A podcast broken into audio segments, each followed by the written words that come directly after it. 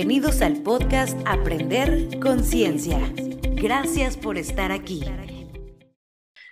En el capítulo de hoy vamos a platicar con un invitado que es la segunda vez que está aquí. Estoy feliz de tenerlo porque es un tema, pienso que muy delicado y que tenemos no toda la información que deberíamos. Vamos a hablar de la homosexualidad y las heridas de la infancia y creo que es la persona más indicada para hablar de esto por su profesionalismo, por lo que conoce, por lo que le podemos aprender. Es el doctor César Velasco. ¿Cómo estás, César? Muy bien, María, encantado de estar contigo. Mil gracias. Le, decía yo a mi esposa que, que la vez pasada disfruté muchísimo platicar contigo. Así fue, súper padre para mí. Entonces, estoy muy contento de estar aquí. Muchas gracias. Antes de empezar con el tema, platícanos un poco para las personas que no te conocen de tu carrera profesional. Este sí, eh, soy, soy médico, soy psiquiatra y al mismo tiempo de hacer psiquiatría hice psicoterapia individual y después hice terapia sexual y de pareja. Tengo 30 años de dedicarme a esta profesión. Eh, con mucha felicidad, me encanta mi trabajo. Y además hago muchas otras cosas, estudié literatura, escribí un libro, tuve un programa de radio con Jesús Ochoa, eh, hago cursos para parejas y para personas presenciales. Ahora con la pandemia eso se ha limitado muchísimo. Y en el último año he hecho dos cursos online que están ahí disponibles para quien quiera. Un curso que se llama, el primero, Construye la relación que mereces, que es un curso diseñado para ayudar a las parejas a, tener una relación más sana. Y el segundo se llama, que salió apenas ahora a principios de año, Serte fiel o no, que es un curso que habla acerca de la fidelidad y de la infidelidad. Y, y bueno, pues está lleno de estadísticas, datos, todo eso que todo el mundo quiere saber, pero también de las consecuencias, de las razones, de las explicaciones que damos personas infieles, de, de, y, pero no solo eso, sino cómo enfrentar una situación así, cómo salir adelante de una situación así, eh, no, no, solo como personas, sino como pareja, e inclusive eh, está con estrategias para cómo blindar tu relación para que no ocurra una infidelidad. Y bueno, los dos han tenido muchísimo éxito.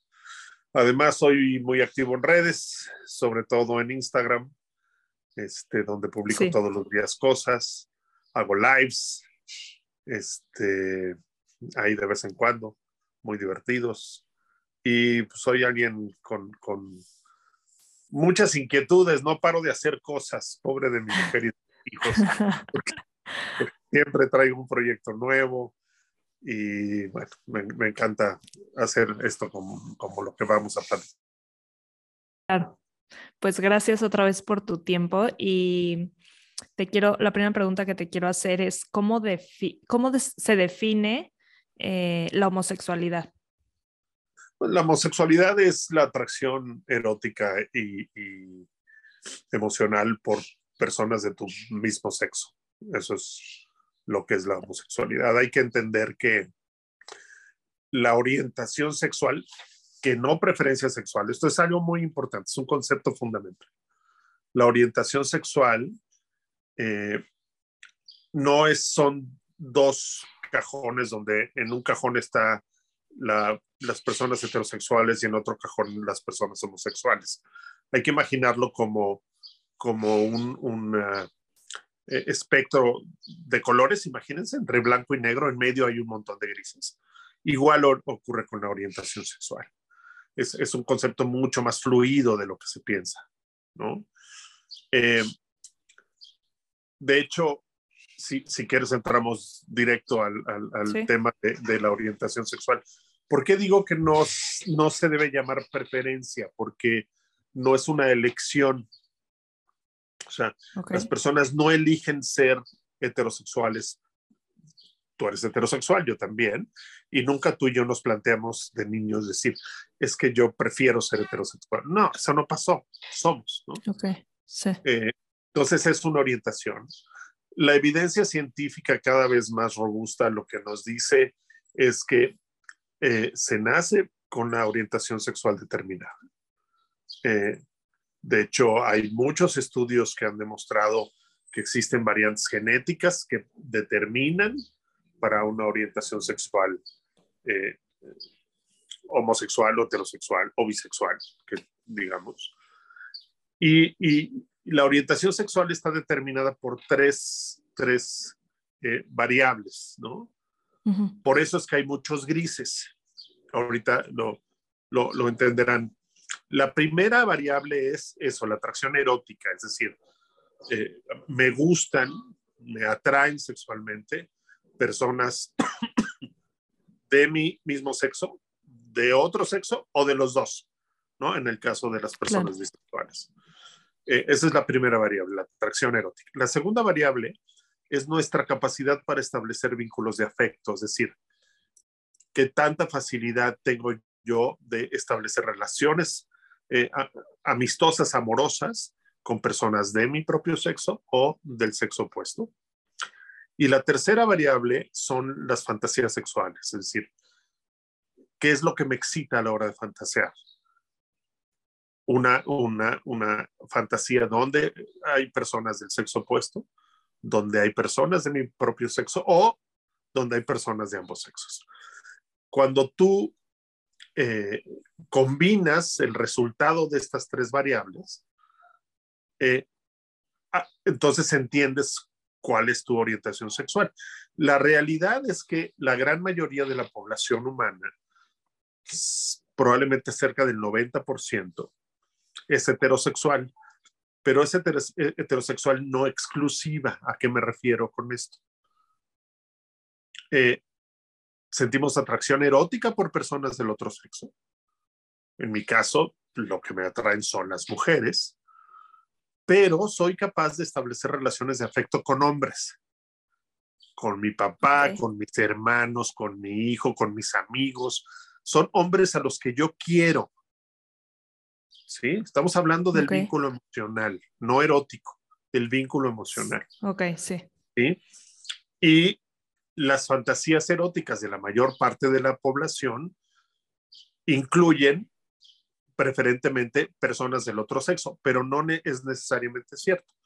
Por ejemplo, se sabe que la segunda fantasía erótica más común en las mujeres es el imaginar a dos mujeres teniendo relaciones sexuales. Eso es, hace a las mujeres lesbianas eh, o bisexuales, no, no, porque es solo esa, esa, esa de las tres variables, ¿me explico? Y eso no significa que el que yo fantasee con algo quiera llevarlo a la realidad. Ok. Sí, sí queda claro por qué, porque es que no es exclusiva, porque ¿cómo sería exclusiva? En el caso de una mujer, una mujer que siente atracción erótica por los hombres, que solo establece vínculos afectivos con los hombres y que solo fantasea con hombres. No, la mayoría de las mujeres establece relaciones de afecto con otras mujeres. Tú tienes tus amigas a las que quieres muchísimo. Sí. sí. por eso no es exclusiva. Ok, claro, no porque lo pienses, porque no porque lo, eh, como tú dices, fantasees con eso, no te hace una persona homosexual. Pero, pero no es que te haga una, sí, no, no, no, no. Sí. No, o sea, lo que te hace ser heterosexual no exclusiva. Es decir, de pronto ves una, una imagen o en, una película y, te excita eso, ah, bueno, pues eso no te convierte en nada, sigue siendo tú. Pero descubriste, descubriste que eso te excita, nada más, eso es lo único que quiere decir. Claro. Absolutamente. Claro. ¿Y crees que las religiones este, son las que muchos años quisieron tapar, como que está muy mal visto, hablando de la religión católica, como que está muy mal visto por la iglesia o más bien no aceptado las personas homosexuales, como que es algo que, como tú dices, naces con, con la sexualidad definida, pero ¿por qué, ¿por qué las religiones tantos años quisieron taparlo, que creo que de unos años para acá esto se desató, fue como una caja de Pandora, que la gente salió a la calle, lo hemos visto por todos lados del mundo, que se están manifestando para decir, acéptenos, sí existe, y, pero tantos años de negarlo. Pues mira, yo, hay una serie de motivos basados mucho en la ignorancia. Claro. Eh, eh, en el miedo. Eh, hay, una lectura eh, que además, a ver, hay, ciertos capítulos en la Biblia del Antiguo Testamento, porque no olvidemos que la religión católica está basada no solo en el Nuevo Testamento, sino en el Antiguo Testamento, en Levítico particularmente, en, el libro de Levítico, si no me equivoco, es el, es el capítulo 17, donde ahí ya había una condena de, de la homosexualidad. Desde ahí o sea, esto tiene 5.000 años, ¿no? Sí. Eh, por otro lado, eh, lo que ha ocurrido es que, por ejemplo, se sabe, este es un dato que va a choquear a mucha gente, no es un dato que estoy inventando, es un dato que sabe, que se calcula que el 30% de los sacerdotes católicos son gays. Que lo que hacen es huir de su homosexualidad porque es un pecado entrando a la iglesia porque piensan que entrando a la iglesia no van, a expresar, no, no, no, van a expresar su sexualidad. Como tienen el, el voto del celibato, o sea, el celibato lo que significa es que no pueden tener relaciones sexuales con ninguna persona, ni hombres ni mujeres. Entonces, de esa manera, están a salvo de su pecado personal, ¿no? Es una verdadera tristeza que, las personas que no tienen la vocación espiritual se quieran esconder dentro de la religión para eso. Ojo, ojo, ojo. Eso no significa que el 30% de los sacerdotes son pedófilos, es decir, que abusan de niños. Esa es otra cosa. Pero desgraciadamente en nuestra cultura son sinónimos. O sea, el, miedo de las mamás y de los papás al respecto del abuso sexual siempre está puesto en los homosexuales, cuando no es así. Sabemos que el 90% de los abusadores de niños se identifican a sí mismos como heterosexuales y muchos de ellos tienen una vida sexual heterosexual cuando no están abusando de niños. Muchos de ellos están casados, muchos de ellos tienen hijos. O sea, no tiene que ver con, con la homosexualidad. Esa es una parafilia, es un trastorno psiquiátrico muy grave porque causa mucho daño.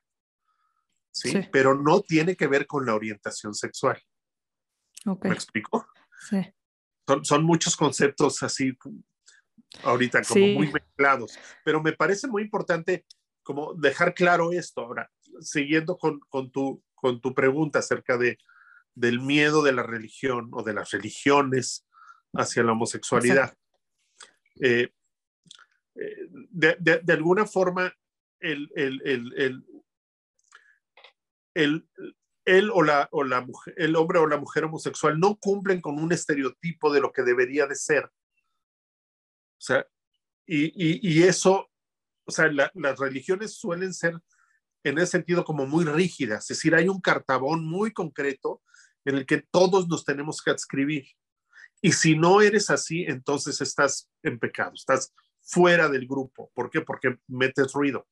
Ahora, hay que reconocer también que el Papa Francisco por lo menos tres veces ha hecho declaraciones públicas donde ha dicho que para la iglesia no tendría que ser la homosexualidad un pecado y se tendría que aceptar absolutamente de manera con completa libertad a los, las personas homosexuales. Él lo ha hecho. Ha recibido cualquier cantidad de críticas de dentro de la iglesia. Eso, eso es cierto, pero, pero sí yo veo un esfuerzo en él de... De, de, de normalizarlo. No, sí, de, de cambiar, es, es, una magnífica palabra la que usaste, de normalizar el hecho de que dentro de los seres humanos hay diferencias y esas diferencias son aceptables. Creo que hay un ejemplo que puede ser interesante para entender este, este estas cosas. Eh, hace, cuando yo era niño, estaba en la primaria, hace más o menos 50 años. Estoy ya bien viejito, qué horror. A mí me tocó todavía, María, tener compañeros que eran zurdos, a los que se les amarraba la mano izquierda para que aprendieran a escribir con la derecha. ¿Por qué? Porque se consideraba que el ser zurdo era un defecto que se tenía que corregir, era un defecto físico. Qué grosso. Eso tiene además, a ver, si, si nos vamos más atrás en la historia, durante en la Edad Media, a los, a los niños zurdos y a las niñas zurdas se les quemaba en la hoguera. ¿Por qué? ¿Cómo le decimos a la gente que, que es derecha? Le decimos diestra. Diestra. ¿Cuál es el antónimo de diestro? ¿Cuál es, ¿Qué es lo contrario? Siniestro. Lo siniestro es mm. lo del demonio. Y entonces, en esta ignorancia absurda, se creía que los niños zurdos o las personas zurdas estaban poseídas por el demonio. Y por eso se les mataba. Esta idea absurda religiosa sí continuó durante mil años o más y terminó siendo un concepto de defecto físico. ¿Qué crees que pasaría hoy si en cualquier escuela primaria una maestra o un maestro decidiera hacer eso con un niño o una niña zurda? No, bueno. Se, le acusaría de abuso, de abuso físico y de abuso psicológico. Psicológico, sí. En estos 50 años ha habido como esta aceptación que, que hoy, 2022, parece absurdo, de que los niños y las niñas zurdas son absolutamente normales. O sea, nadie se lo cuestiona, ¿no? Ahora, fíjate que eso tampoco la gente lo sabe. no solo hay zurdos o derechos, no solo hay ambidiestros, hay otra serie de, a eso se llama lateralidad, de expresiones de la lateralidad menos comunes. Yo, yo soy, yo tengo algo que se llama lateralidad eh, derecha. Yo escribo con la derecha, pero pateo con la izquierda. ¿Qué soy? ¿Soy zurdo? No. ¿Soy derecho? Tampoco. ¿Soy ambidiestro? No, porque no lo hago con la misma habilidad. Sí puedo escribir con la izquierda, pero no escribo también con la derecha. Tengo lateralidad cruzada. ¿Es una anormalidad? ¿Es un defecto? No, es una diferencia. Exactamente igual ocurre con la orientación sexual. Son personas distintas, pero el hecho de que sean distintas no significa que sean anormales, que sean peligrosas, que estén enfermas. Hoy mismo en algunos países de África, a los niños albinos se les mata. ¿Por qué? Porque se considera que son del demonio, a los niños albinos. Y uno se escandaliza.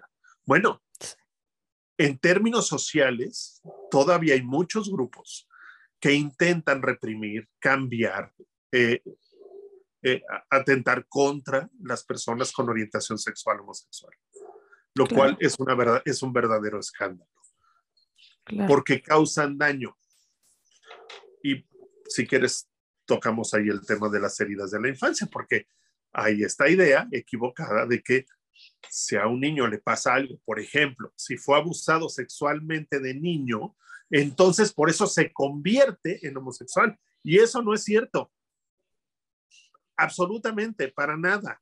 O sea, el sufrir abuso no te convierte en otra persona. Okay. Estos niños zurdos a los que se les amarraba la mano izquierda no dejaron de ser zurdos, no se convirtieron en derechos. Fueron niños zurdos que sufrieron de abuso físico y psicológico, pero siguieron siendo zurdos. Claro, porque obviamente la primera idea que yo tuve, bueno, cuando pensé en esto fue, siento que si un niño vive un ambiente familiar hostil o abuso psicológico en la infancia o abuso sexual o ve que o vive una situación extremadamente difícil, por ponerte un ejemplo, el papá que o le pega o le pega a la mamá o tiene una relación familiar nefasta y el niño eh, desarrolla un rencor, un odio, un su herida hacia los hacia los hombres, o sea, hablando de una niña más bien, no, no un niño.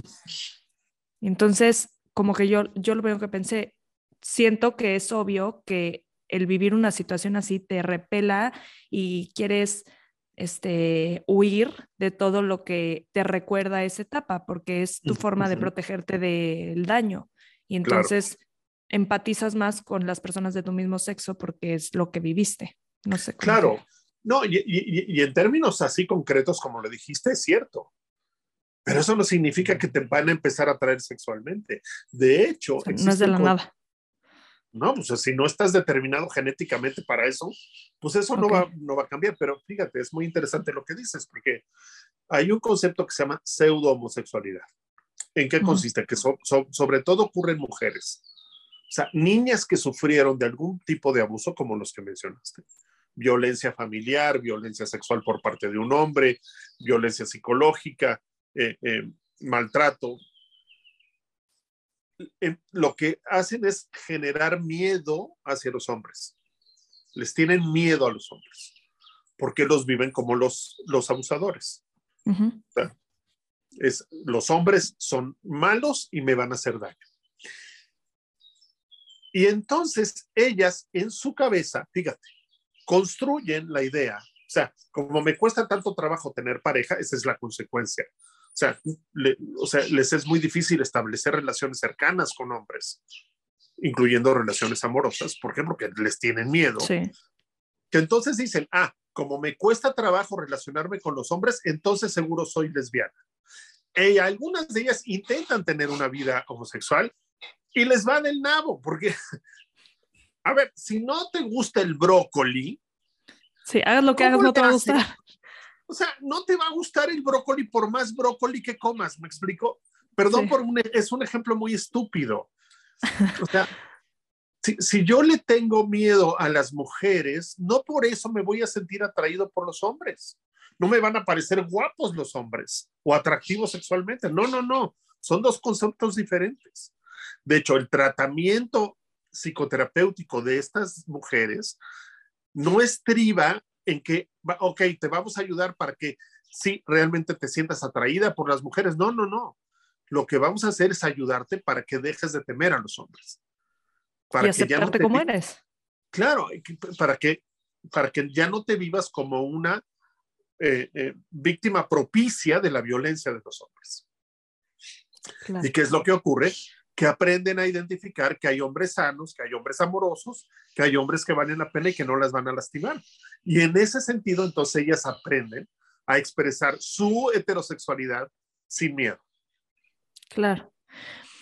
Y has tratado pacientes, supongo que tiene un impacto psicológico impresionante el que una persona no se acepte a sí misma como homosexual, ¿no? Claro. Fíjate que hace muchos años, ya también cerca de 40 o 50 años, los, los grupos de, de médicos que hacen la lista de las enfermedades, después de una serie de estudios que se hicieron, determinaron que la homosexualidad no era una enfermedad y la sacaron de las clasificaciones.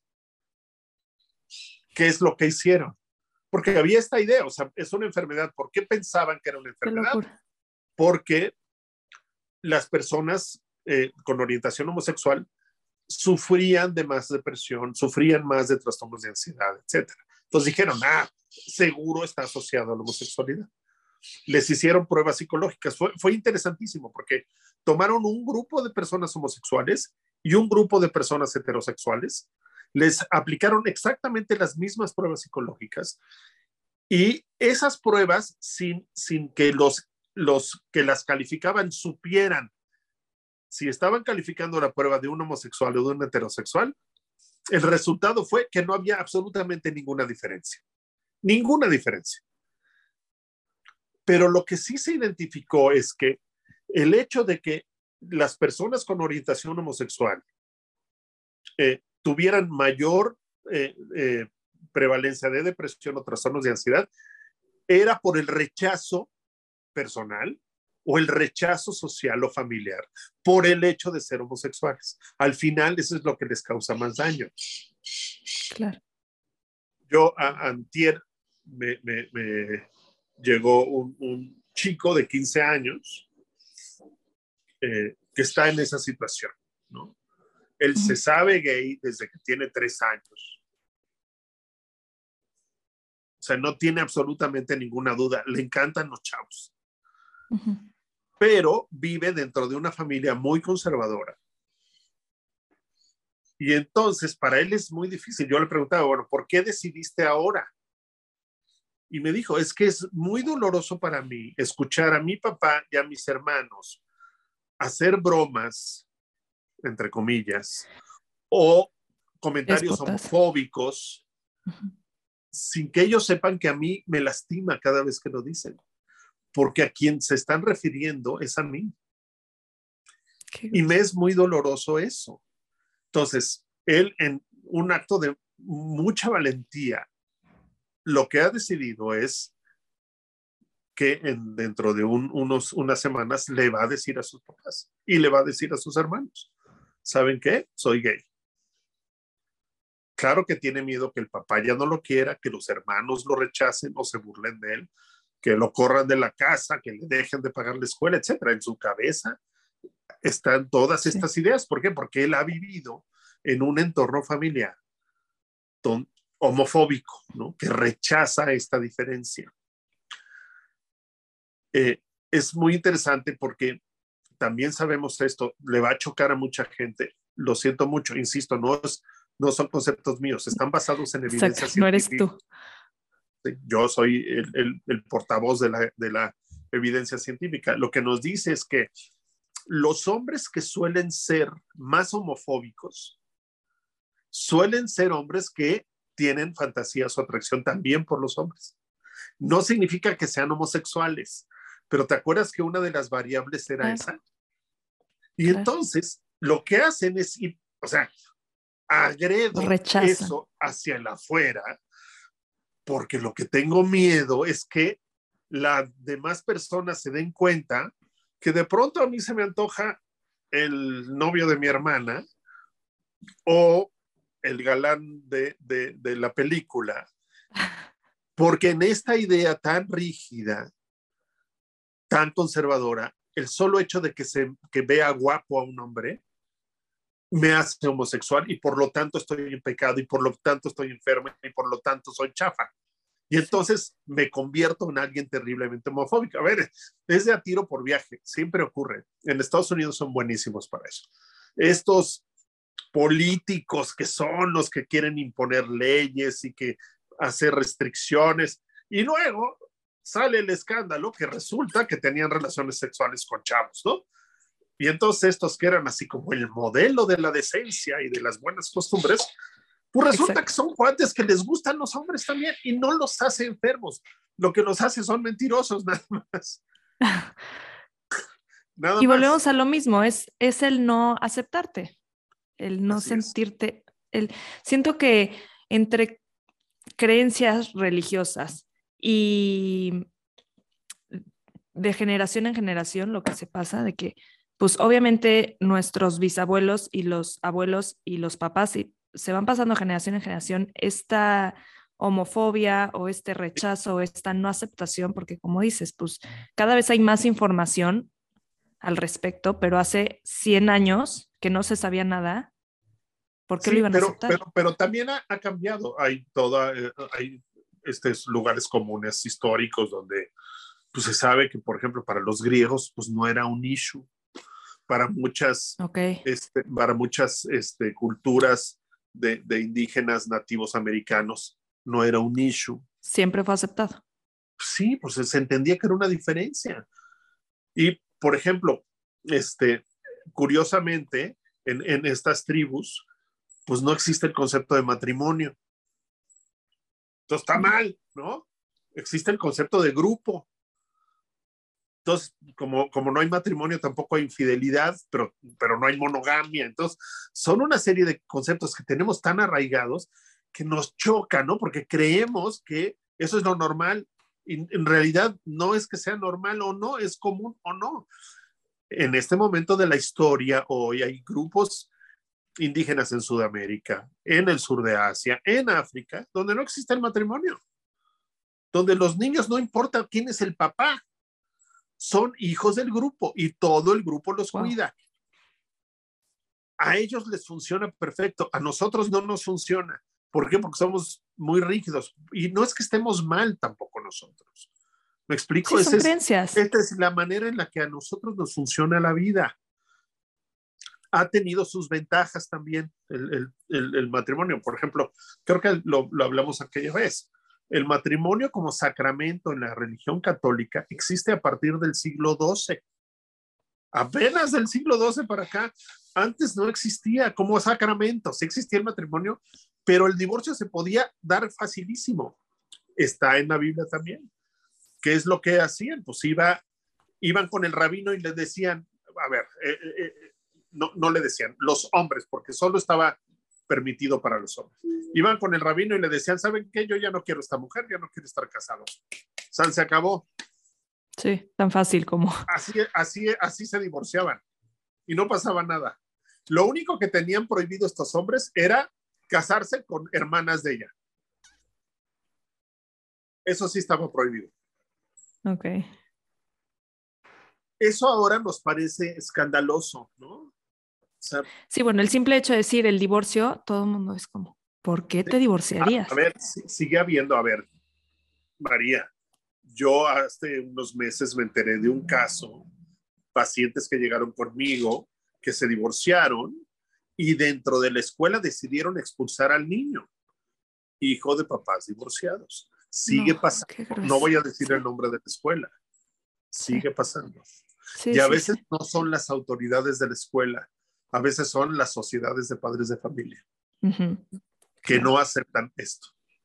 ¿Por qué? Porque están mal, porque no son dignos del amor de Dios, no son dignos del respeto de las personas por su diferencia.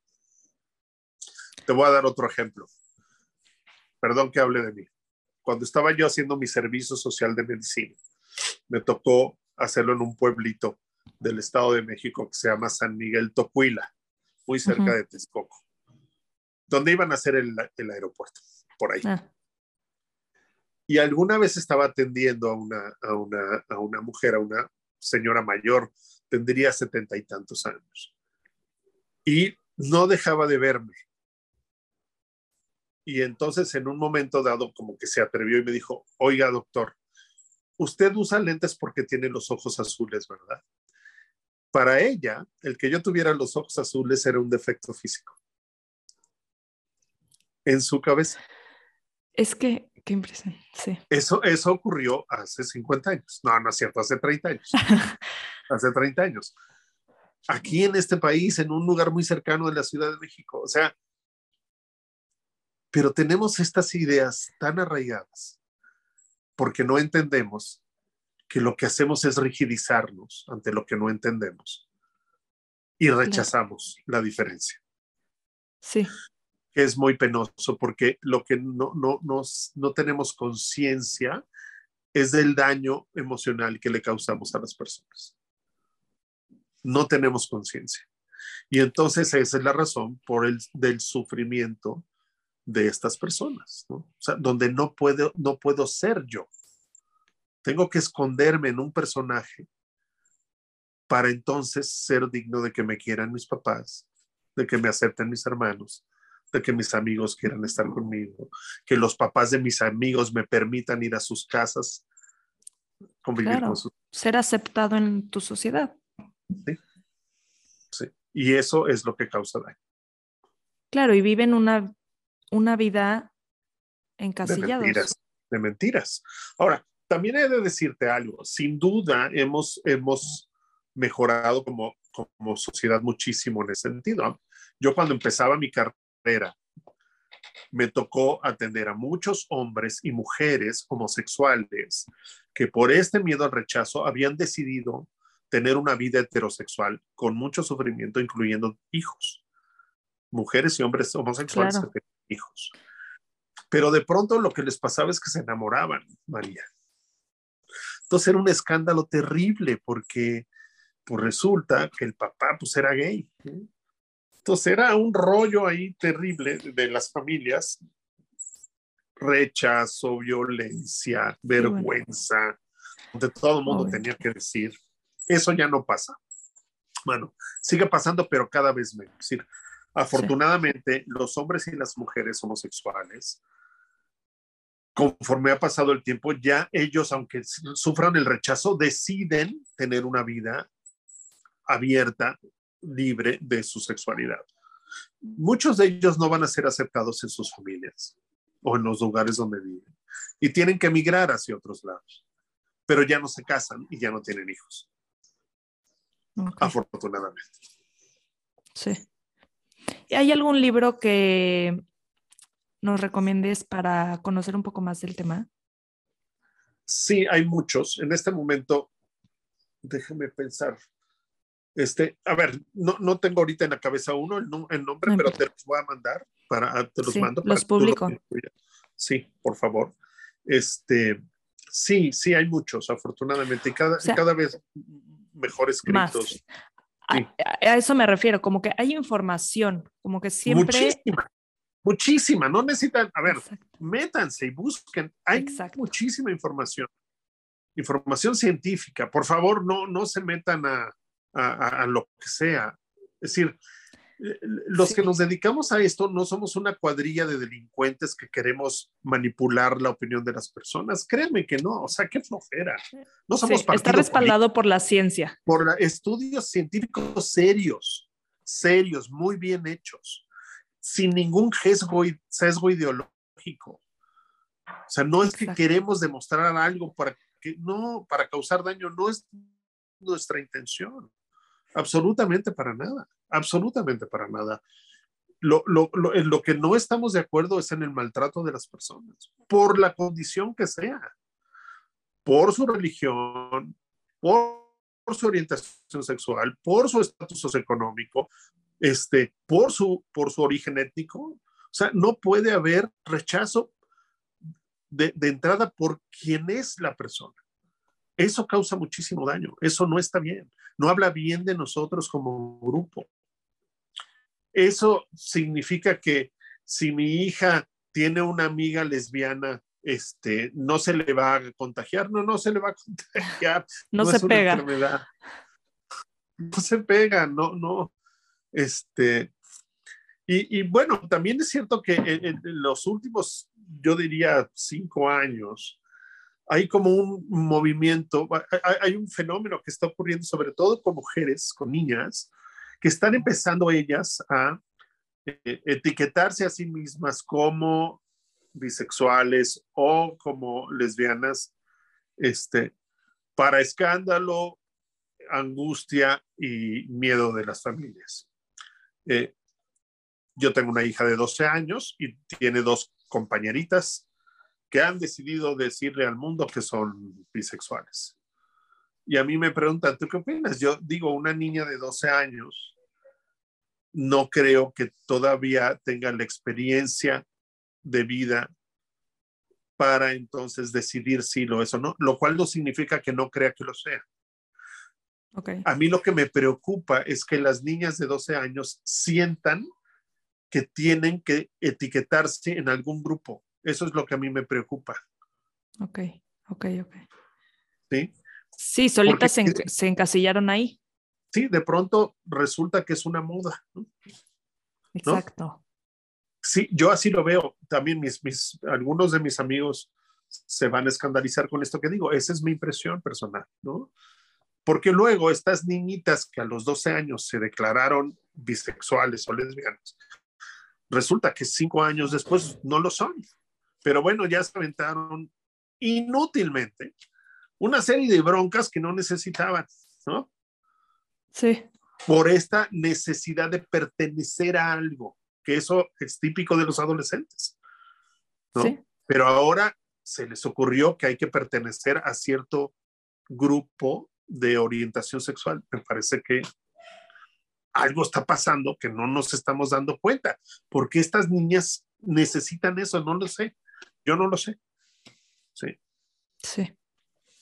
Miedo, miedo a no pertenecer. Sí. Entonces, a costa de lo que sea. De lo que sea. Qué impresión.